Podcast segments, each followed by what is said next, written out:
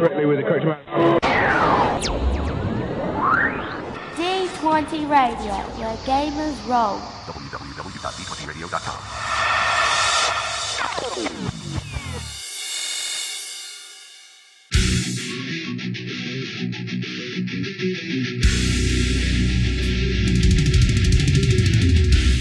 Welcome to Me and Steve Talk RPGs, a podcast where me and my friend Steve try and help you get the most out of your role playing game experience.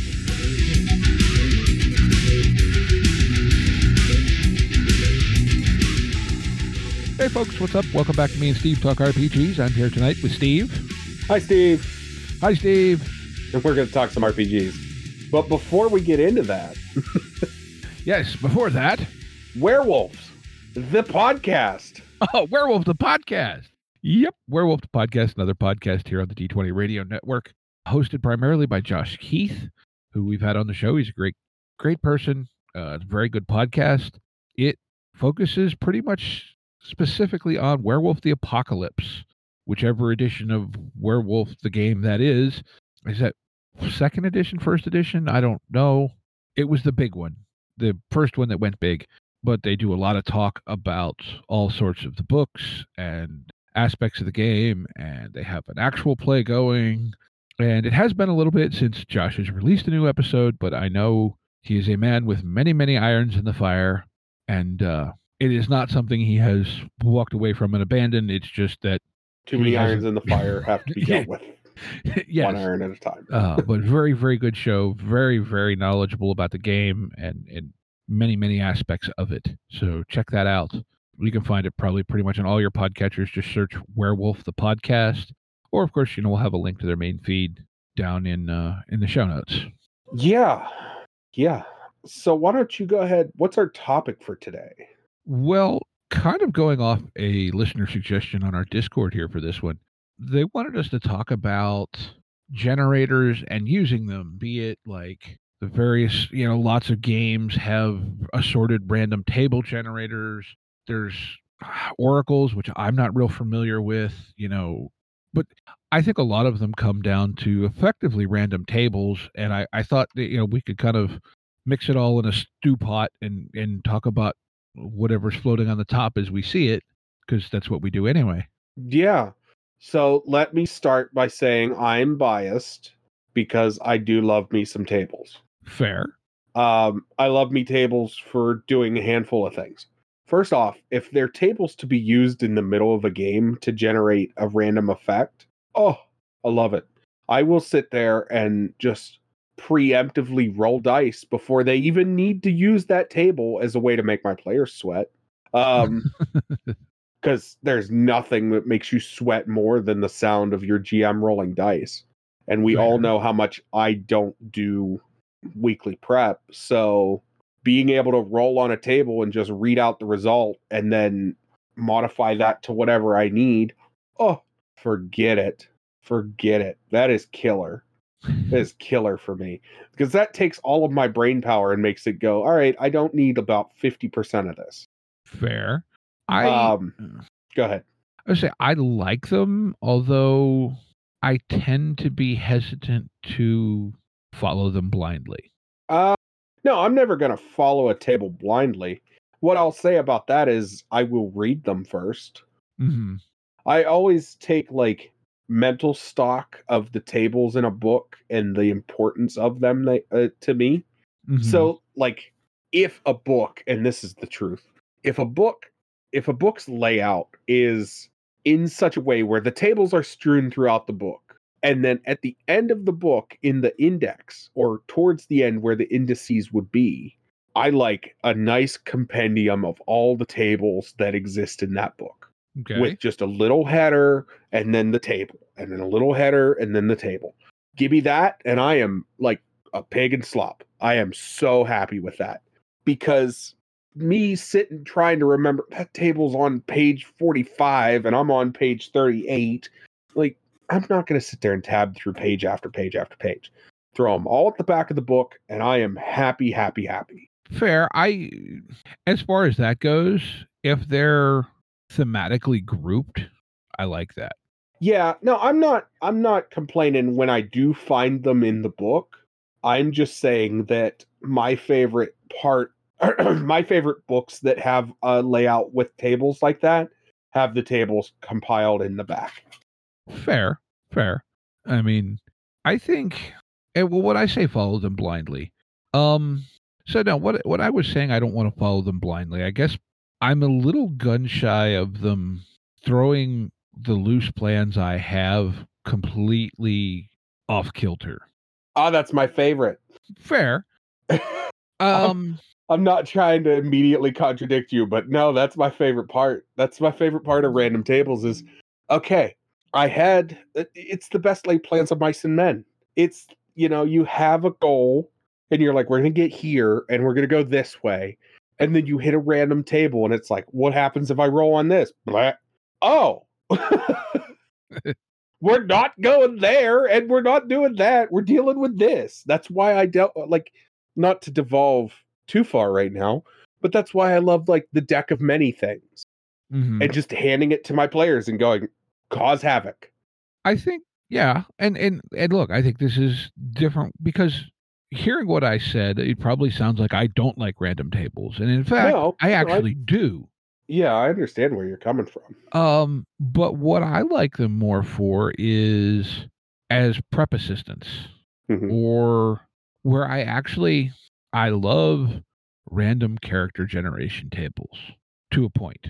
Here's what usually happens for me, and and, I- and I'll point to Cyberpunk Red or Cyberpunk 2020. We both, you know, we're familiar with the life path and and the the generation there as far as the the random rolls for style or attitude.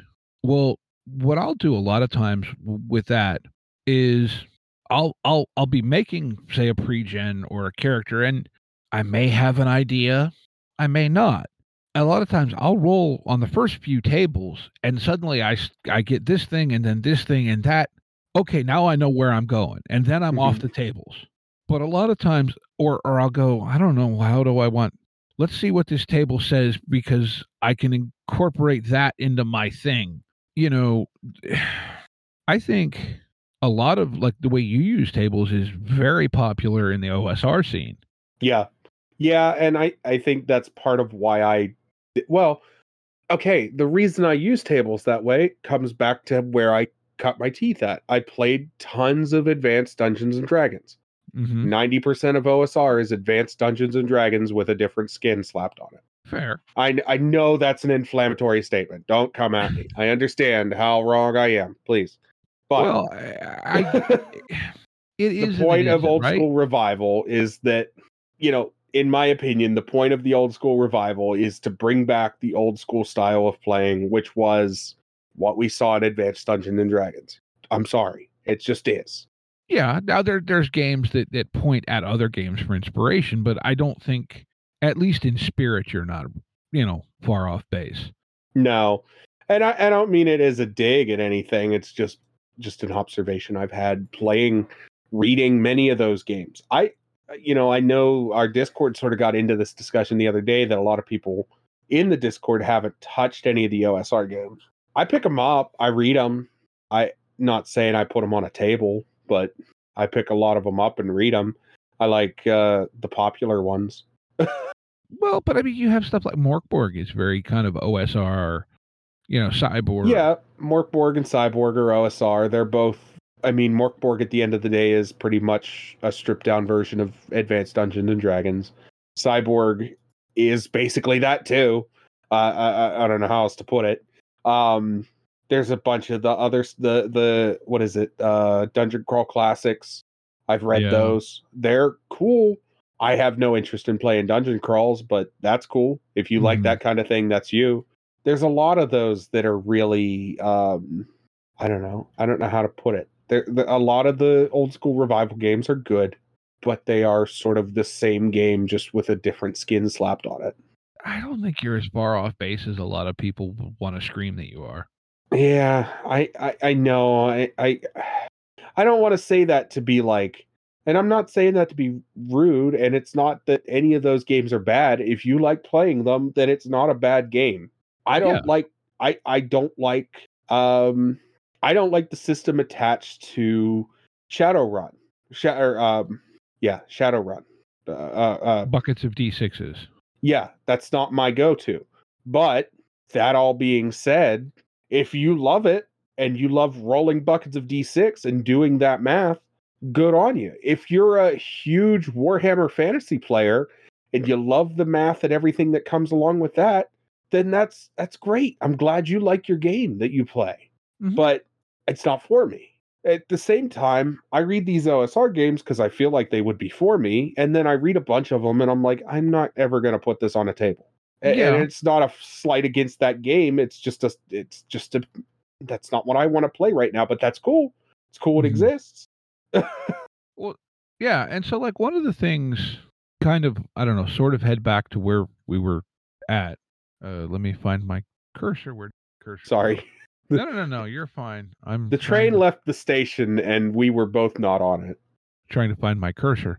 Um, our listener actually brought up specifically uh, Kevin Crawford Stars Without Number, hmm and Oh, know, that's a game with some tables. Oh, it.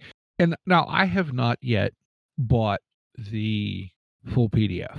I did, however, picked up the Stars Without Number revised edition, revised free edition, which, as I understand it, has not as many of the goodies and a lot less artwork.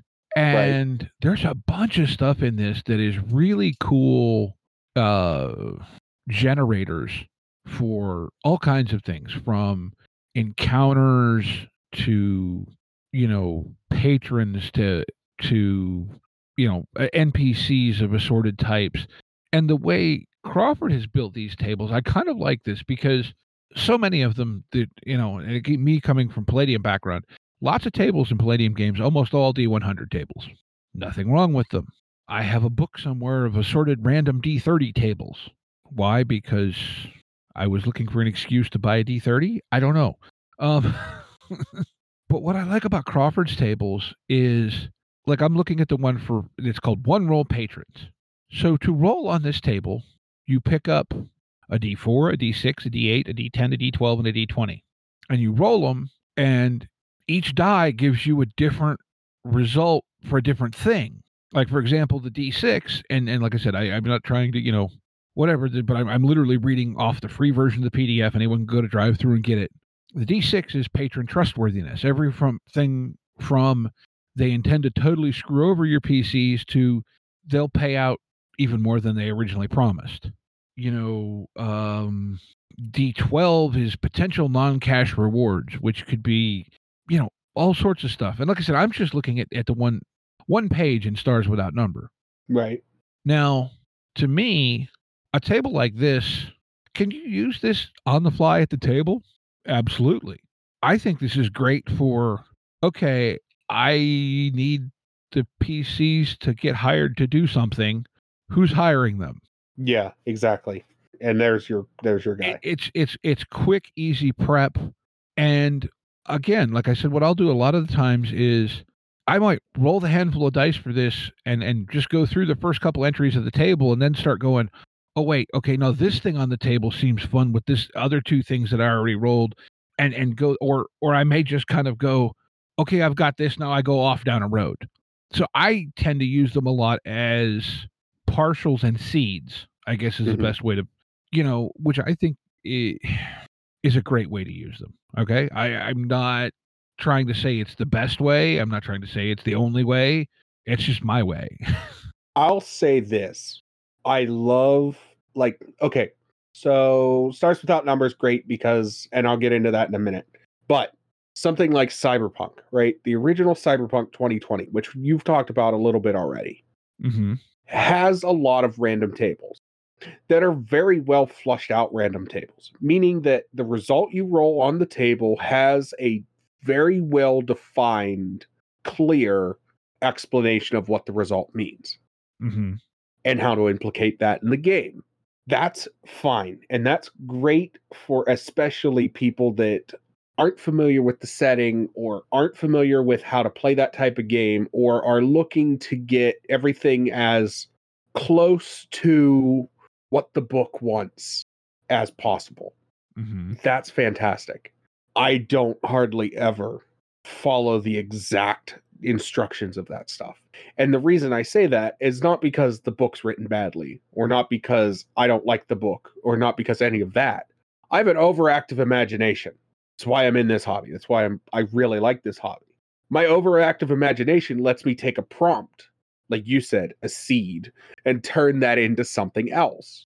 So yeah, how nice it is to be able to go, okay, I can turn my brain off and don't have to think about this thing at all.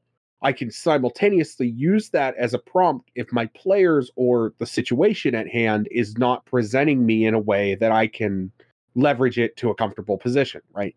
Mhm. um stars without number does that exceedingly well where some of the table are seeds tables and some of the tables are fully flushed out and you can use them both interchangeably and I, I don't mean interchangeably in that there's tables there's same tables listed multiple times. I mean that like stars without numbers in a weird position as far as the game is concerned. That game is a fantastic game and an amazing resource. Mhm. do you know what i'm saying? Yeah. um that game is is a fantastic game on its own and simultaneously much like GURPS horror is an amazing resource for how to run that type of game yeah. Uh, Yeah. And I think and look, I've not read the system segment of it.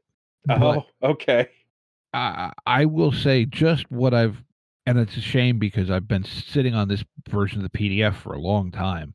But just looking at these tables, I mean, that's, oh, it's it's so useful.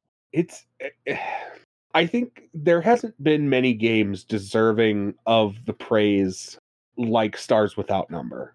Hmm Stars Without Number deserves every bit of praise it gets, whether you're a fan of sci-fi games or not. And and the fact of the matter is, is that if you're not a fan of sci-fi games, you still need to take note of that because stuff like Cities Without Number exists, hmm And Worlds Without Number, which are and Worlds Without Number, which is cyberpunk and fantasy versions from the same author. yeah, and Worlds Without Number existing as a fantasy option is a phenomenal resource. It just just hands down absolutely stunning. And and it's a great game. The, the I, I don't know anybody that's actually played Stars Without Number, and I'm going to be completely honest, and I don't know that that's a downfall of that game. I think it is just the fact of the matter is is that it's such a great resource in and of itself. It doesn't have to have like it could have been a game that w- it could have been a resource book in and of itself without a game attached to it. Right. And I think everybody would still be singing the praises of that. However, the fact that it has a game attached to it is fantastic. Mhm. Fantastic.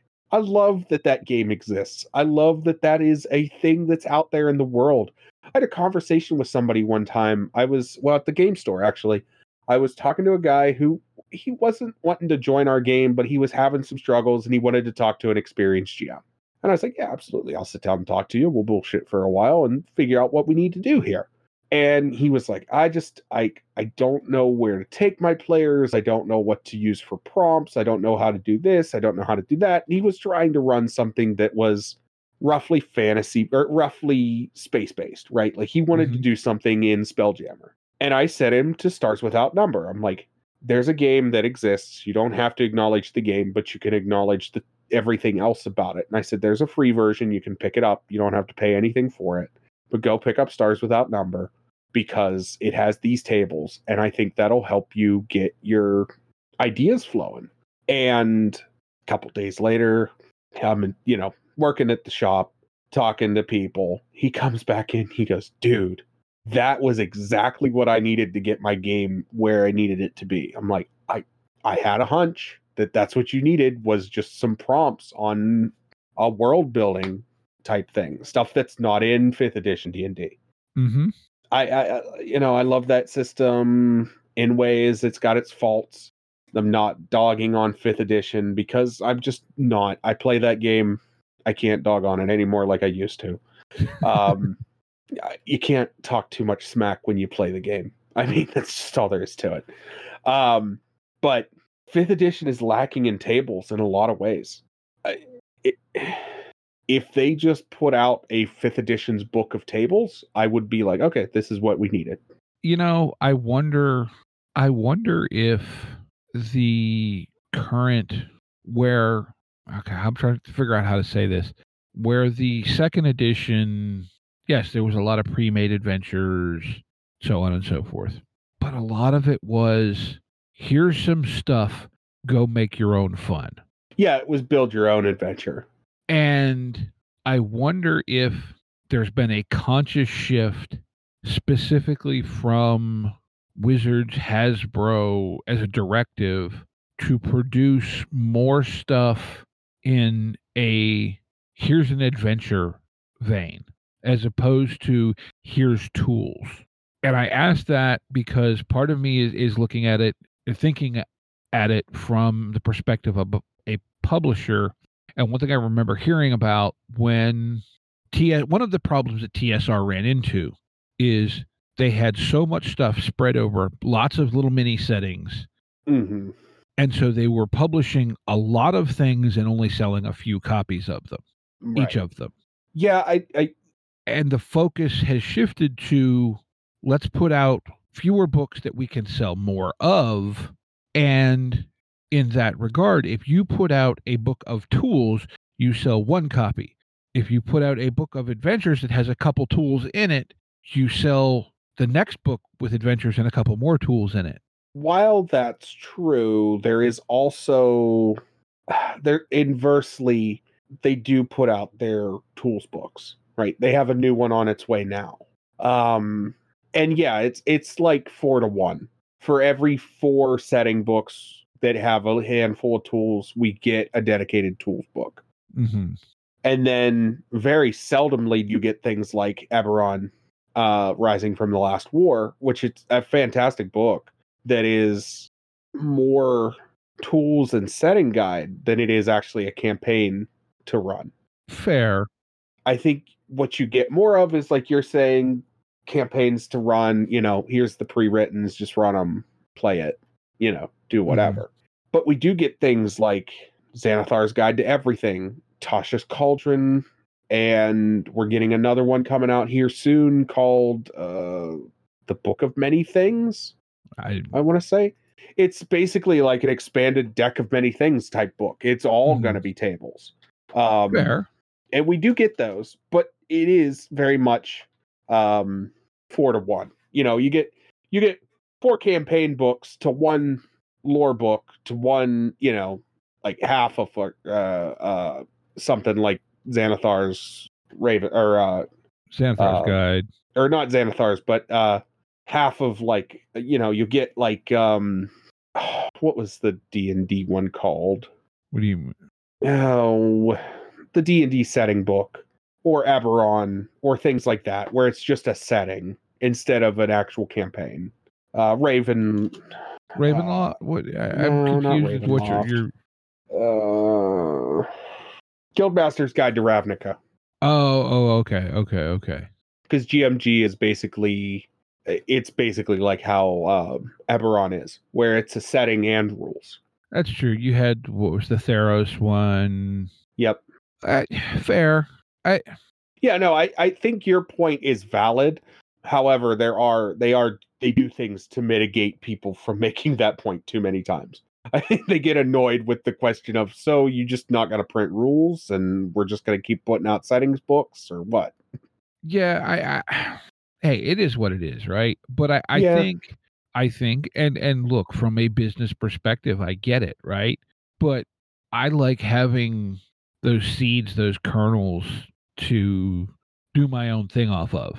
Um and that's that's just the way I like to do things because I like to take what someone else did and and fiddle with it. I agree. I, I'm the same way. Um, I'm you know, eh, I don't know. I mean, like, you know, at the same point, and and this is again, you know, if you have random creature generators or tables, um, I I think I prefer to use them as inspiration as opposed to just pick it up and set it down. But I'm not going to tell anyone. I think they're they're valuable tools to be able to have and and I guess one of the nice things with with uh, like a random creature generator if it's literally generating a new creature or a new combination. Let's put it that way. We all have have known those people who, eh, to speak in D and D terms, know the monster manual.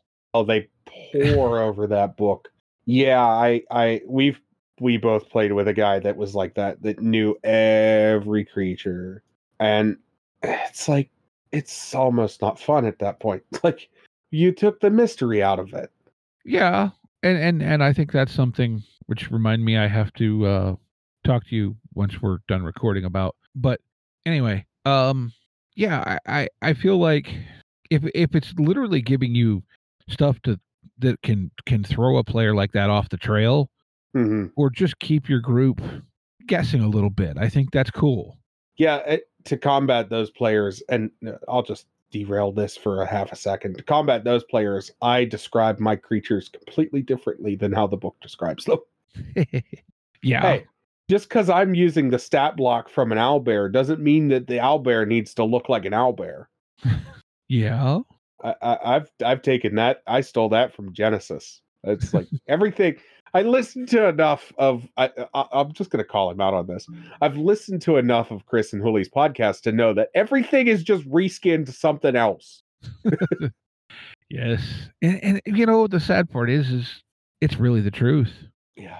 um but but you can you can get a lot out of it that way too like you said reskin it swap out one thing for a different thing and you don't have to worry if, if you're worried about balance if you don't, eh, eh, don't play with too many things at once and you'll be fine I don't know why you'd be worried about it. Well, I'm- Depending I'm on the depending game, on the game yeah, depending on the game, you worry about balance. When it comes to D and D, unless you're throwing 14 beholders at the party, I'm you're not worried about balance. I, I, you're not. I've I've been doing my damnedest to kill my 10th level party. They're still alive. Uh, they keep finding ways to thwart my plans. Like I don't need to worry about balance. They fought an entire freaking dragon and bodied him. Uh, i mean yeah it, it's but i think you know that's to me that's where those things now eh, specifically oracles i don't have any experience with no clue. I know um, when we talked to oh man, way back when we talked about solo RPGs. solo john yeah yeah they talked about oracles and i uh i still have yet to inter- interact with any of that stuff yeah likewise um i think this this kind of leaves an elephant in the room though and another thing that i have not messed with is these ai stuff like the chat gtp and i i have i have taken the side i've taken the side of the uh, uh, some people in our discord and i understand that uh, hey it's cool it's a tool whatever. I don't touch it. I would much rather have something made by somebody that's a real person. And and, and, i and go ahead. Well, I'll talk a little bit about on why. So I have a, and you know this, I have a bit of a tech background. Mhm. And so I understand how Chat GPT has worked for a long time is it's been gathering information from users of various other things. So it's gathered information from from here, from there, from Google data, from metadata, all this information it's gathered. And it's also gathered information from products that exist, products that don't exist, books, uh, other people's writing. And so I am very, very off put by using that stuff because it is stealing somebody else's writing style to do something that it's claiming to be its own. Right. Mm-hmm. And and I I'm not faulting. I'm not going to say you're a bad person. If you want to make that if you make that ethical decision and you choose to use it, that is on you. I'm not going to say you're a bad person for doing that. I personally choose not to use it because I would much rather support creators that I know personally or that I know are real people and can reach out to and go, "Hey, I really appreciate what you did here." Right? Like Mhm. if I went to Chat GPT and was like, "Write me a Harlem Unbound esque story," it would steal Chris Spivey's writing style and write me a Harlem Unbound esque story. Whereas if I go to Chris Spivey and go, "I need a prompt for my Harlem Unbound game," he'll give me one. You know what I mean? And I can get it from the horse's mouth versus, and that I know that's an incredibly privileged position I'm in, right? we Yeah, have but- access to some people that we really shouldn't have access to for as little as we are. I'm just being honest, right? But the fact of the matter is, is that I'm gonna support a human over a robot any day of the week. And yeah, there's cool stuff there, but uh, it's not. It's it's not. Uh, doesn't have the human touch Yeah. and that creeps me out and and then also the the like ai art generation stuff ai art stolen art because it takes somebody else's art style and makes an image in its approximation of their art style I, I don't think any points you raised are incorrect. Um, I have not messed with any of them, uh, partially because where you have a tech background, um, most of our listeners have heard me talk about it a little bit. And if you're on our Discord, you've probably heard some more of it.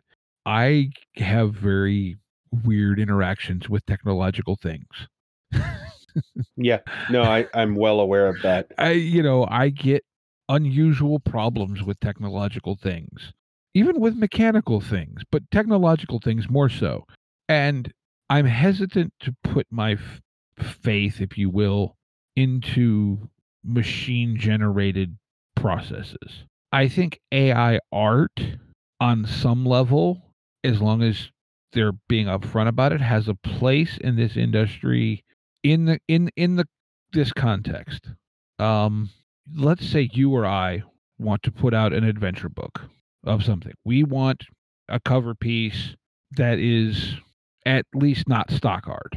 Now to be able to i i honestly don't know what the rates of an artist for cover work would be but i know they're not they're out of outside of my budget if i was going to produce something at this point myself as much as I would like to pay an artist to make me something, I can't right now.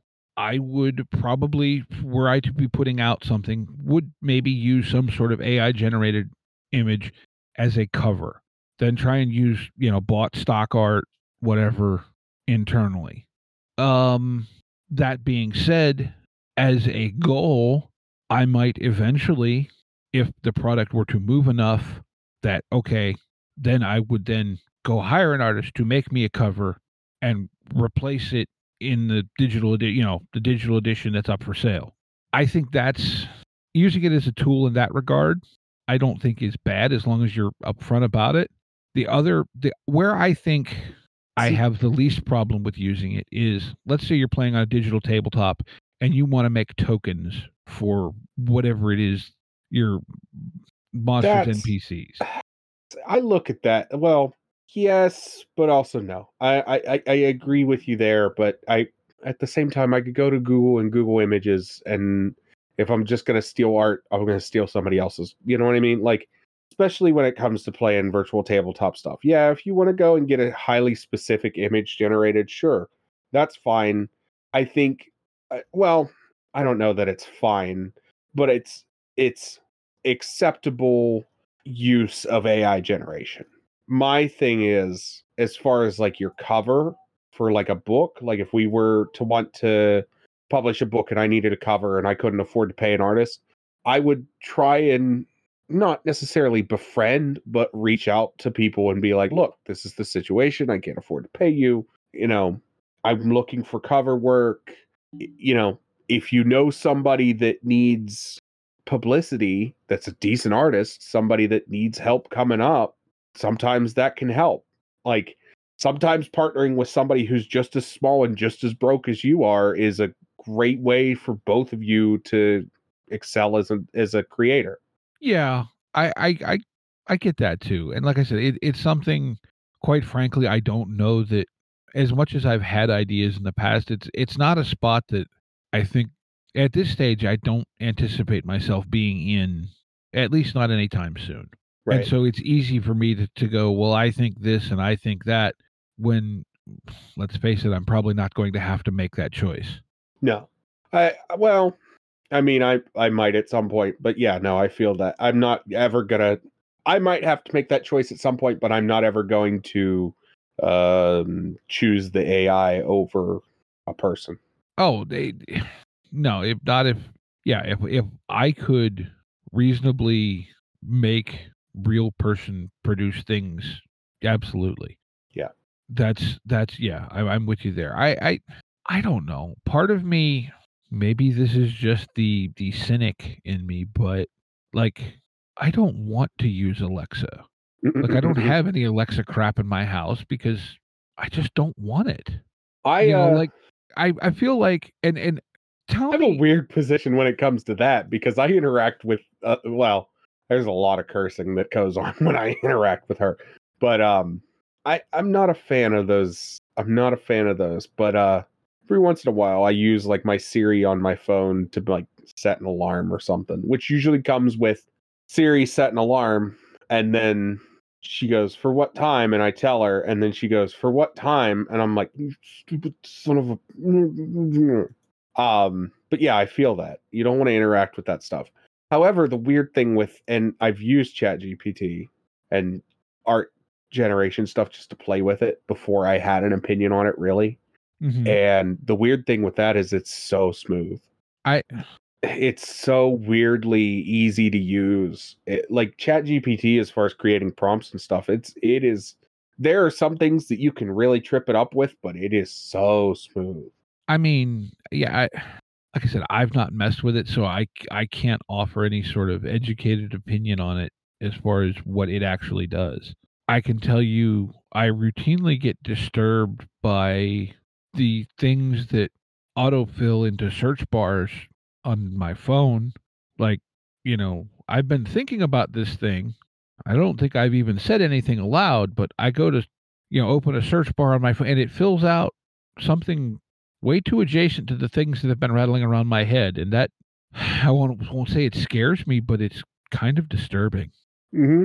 well that's all based off of and that's just how much information that you put into the um sorry that's just how much information you share while just conversating in a normal daily basis right Yeah.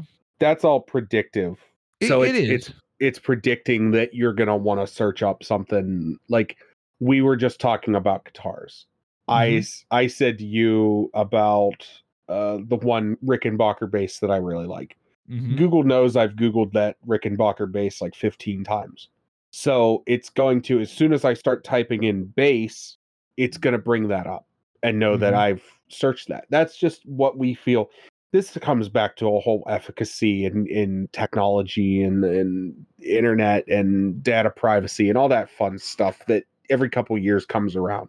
That's an interesting conversation that comes up every time, but this is a tabletop RPG podcast and not a podcast about that type of stuff. I'm sorry. I- like I could get into deep, deep intellectual thoughts about it, um, but the fact of the matter is, is that this isn't the podcast for that. No, and and and I guess like look, right? As as far as you know, if if that's your jam to use for your games, then good for you. You know, I'm not going to tell do that? someone. That's that is perfectly, perfectly fine. You want to, um, you want to use that stuff. You feel comfortable with that. Your table's comfortable with that. Hey, that's fine. Mhm. Um, Uh, yeah, I I mean, I I think it's a tool. Um, I don't. It's not a tool I'm putting in my arsenal. If I'm completely honest, that's just and- my yeah. my opinion. I think I'm I'm uh, in a similar place there, but I'm I'm not going to look down on someone because they do. No, no, I'm not. If you make look, we're all adults here, unless you're not, in which case it's not life or death You be, decisions. on. probably. Yeah, you will be at some point. If you make the decision to use that, you're cool with it, your table's cool with it. I can't tell you not to do that. I can't. I, I I'm not there. I'm not at your table. Whatever. If I had somebody, if I sat down at a con game and I played a con game that was run based off a chat GPT thing and I didn't know it, I'm not going to be like. I'm going to be like, oh, wow, that's weird. All right, cool. But I know for me personally, I feel a little sketched out using it as a tool. Okay, fine. That's my personal opinion. I could be wrong. I could have a wrong opinion. That's okay.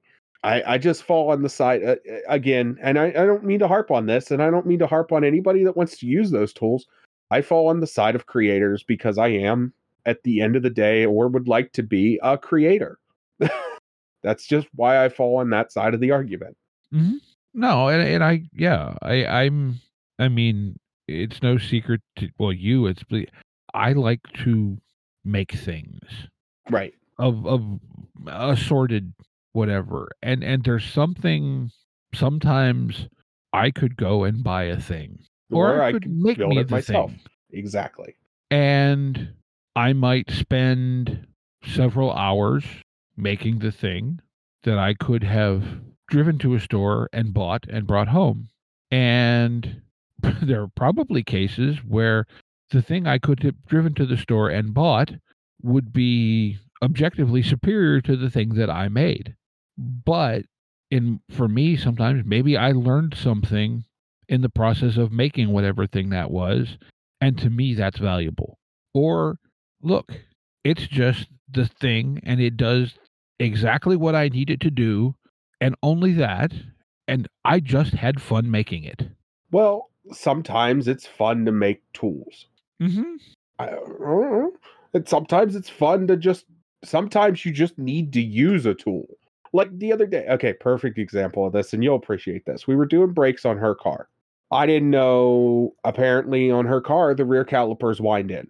That's it was it, um, i thought most manufactured gone ha- manufacturers had gone away from that design but yes they did. Me and Dad tend to think that it's because it has the emergency brake tied to the rear rear brakes, and so it's some sort of emergency brake thing. So it doesn't. So the caliper clamps right better. Well, in in the designs, welcome to the me and Steve Automotive Hour.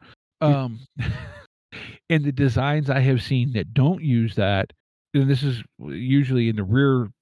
If a vehicle has rear disc brakes, Right. Yeah. usually there's either a mini drum inside the rotor that is Right. exclusively your parking brake, or it has that screw in crap. Yeah. So it, it doesn't have a mini drum that's inside the um, caliper. It just has a standard rear hub and it's a, just a standard, or not inside the caliper, inside the rotor. It's just a standard rotor with the wind in rear brakes, right? Mhm. Which is, I think that's actually really smart. Uh, on on Honda's end, it makes sense. You, less parts that you have to piss with, right? Fair enough. Um, but so we sat around and I was like, well, we got to go pick up parts from the parts store anyways. I'm going to get that tool because there's the little brick. A little that's got- cube. yeah, it's got four sides to it or, you know, whatever many sides, six sides to it. And it all, each side does a different thing or for a different manufacturer of car. I could have sat there in the garage and welded together two pieces of, you know, two nails onto a socket that would have fit and, you know, it would have done the same thing. Or I'm going to the store anyways. I'm just going to pick up the part, right? I'm just going to get the tool. Yeah. And sometimes that's all you need. You just you just don't want to have to mess with the making it yourself and you're just like I'm just going to get the tool that I need and be done with it. Right.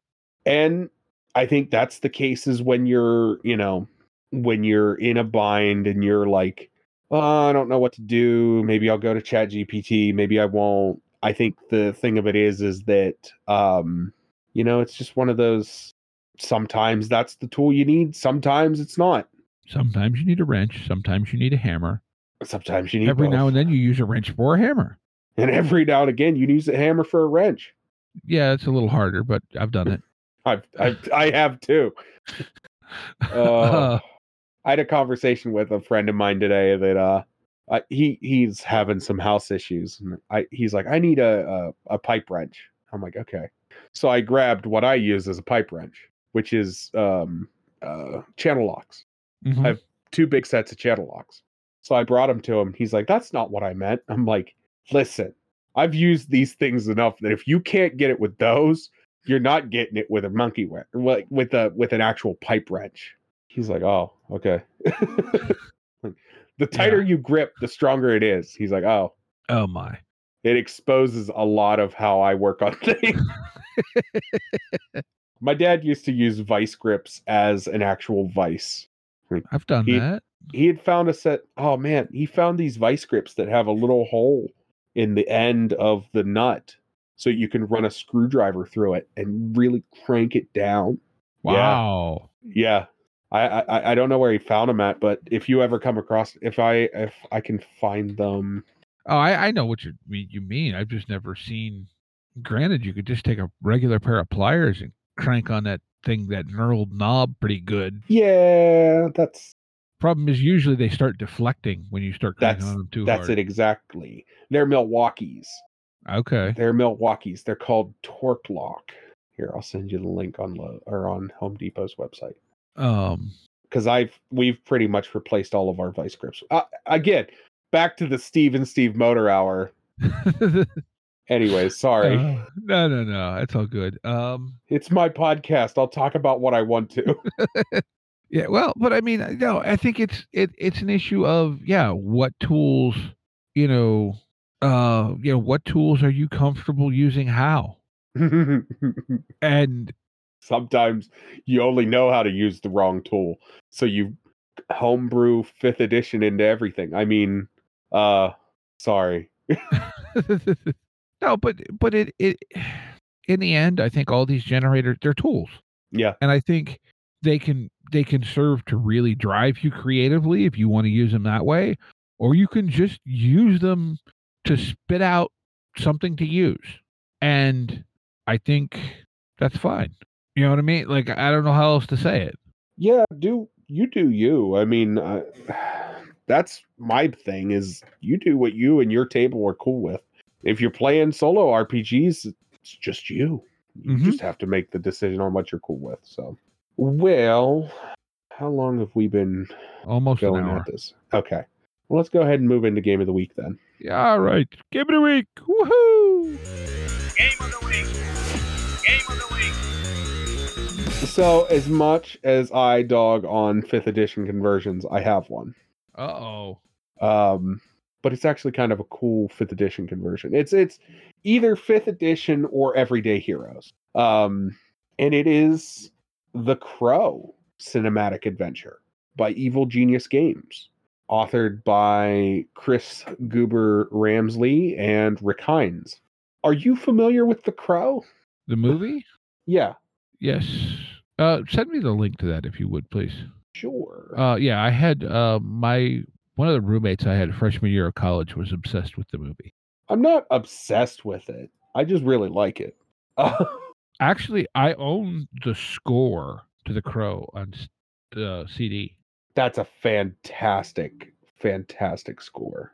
Um, by the way, you want to know what actually will get you an eyebrow raised to, to you at the music store? Now, this was back in the 90s, but I bought on the same trip, I bought the Misfits Crimson Ghost album, the soundtrack, or the, or maybe it was the soundtrack to The Crow, the that Tupac double album that was real big, Okay, yeah. and the score to Hunt for Red October all in the same trip.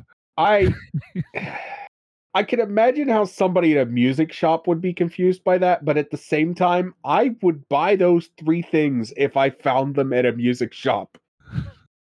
I would be like, that looks like that sounds like some of the times that I've gone into stores and bought things. Like I picked up um so I've been getting back into vinyl and I picked up Black Sabbath's Paranoid.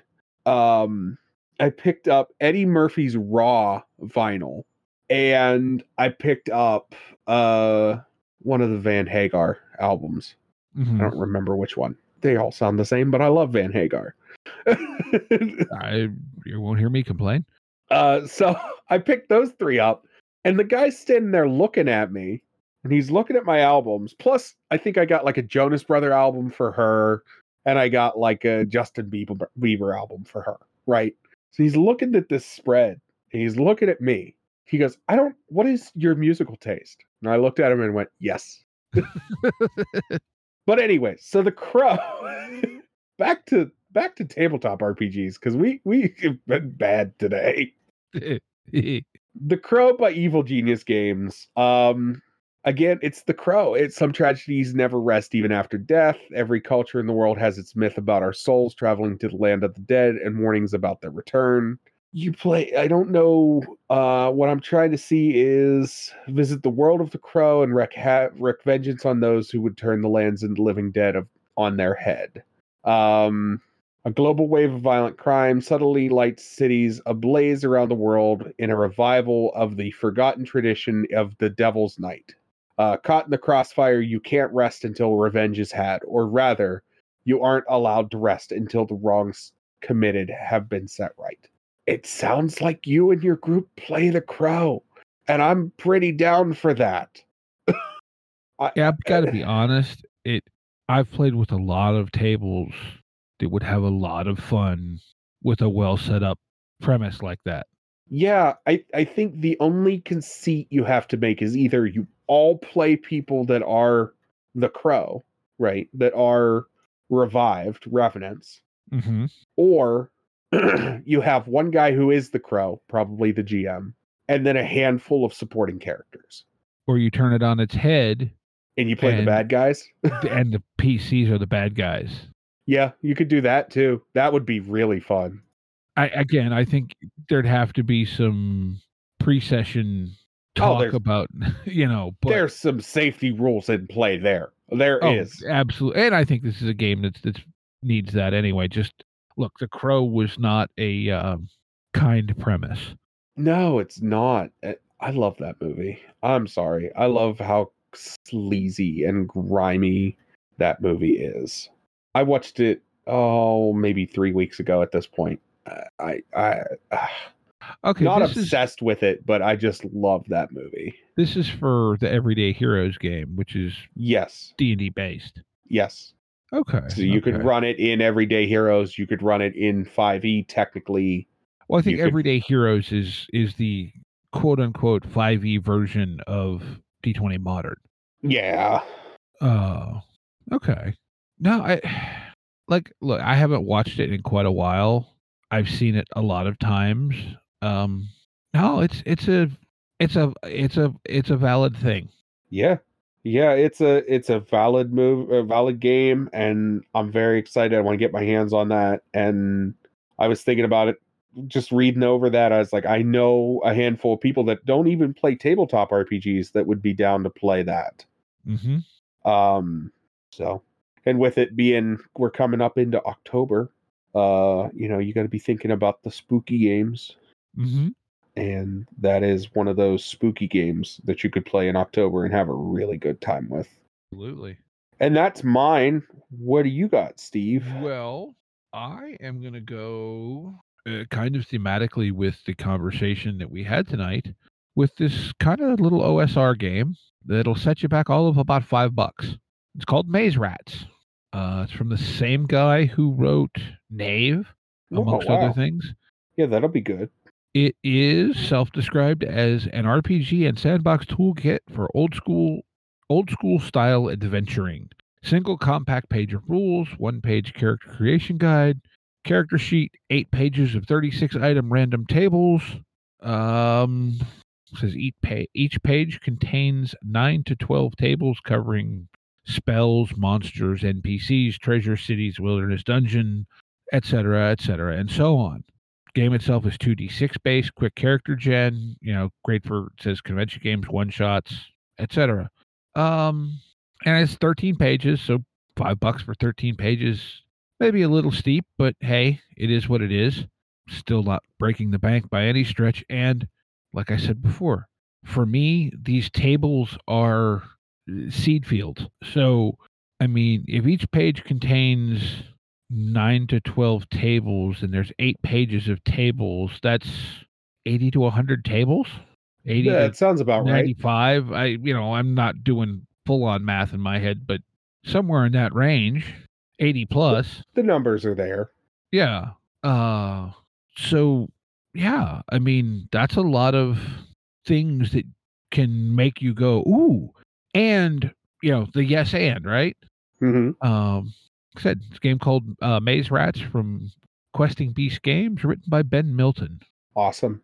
Well, with that all being said, we want to remind everyone, as always, links to everything are in the show notes. We're going to be at PGX literally next week. So as you're hearing this, Saturday and Sunday, we will be at PGX. Come see us, please. Mhm. Um, we have a panel. I'm running Hell Knight. You're running Havoc Brigade. Yep. Um, then you know the Patreon's down there, the Discord's down there. Please join us on Patreon. Please check us out on Discord. If at the very least the m- most you could do is follow us on Facebook, that's great. And if you use Apple Podcasts, give us a rating. Five stars would be preferred. One star, just send us an email. Uh, the email's down in the link. They're down in the Discord or uh, the doobly doo. You can just send us an email and tell us why we're so terrible at what we do that we deserve a one star. But yeah, please, eh, you know, or Just tell your friends about us. yeah, if you do give us good ratings on Apple, they promote us to people that are interested in things. So if you want to see the podcast grow, one of the best ways to help us grow is to give us reviews on Apple. And with Apple Podcasts being some of the most podcasts, I'm looking at our metrics, the majority of you listen to us on Apple Podcasts. Uh, if if all of you could take five minutes out of your day, two minutes out of your day, and give us a quick little review, that would be wonderful. Yeah, we would appreciate it. But as always, we want to remind everyone to be kind to one another and get out there and play some RPGs. Yep. Take care, y'all. Intro and outro music by the band 12 Noon. You can email us at me and Steve RPG at gmail.com. You can find us on Twitter at and RPGs. Find us on Facebook at Me and Steve RPG Podcast, on Discord at Me and Steve RPGs. And as always, all of these links are in the show notes. Thank you and be kind to one another.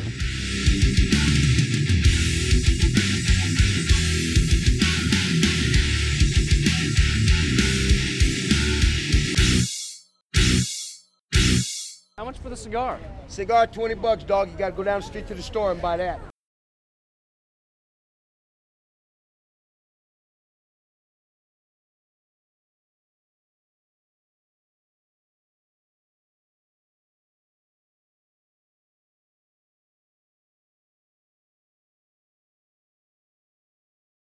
Can you hold that thought for two seconds? I got to Sure. take care of him. I'm gonna. I got to take care of the dog real quick.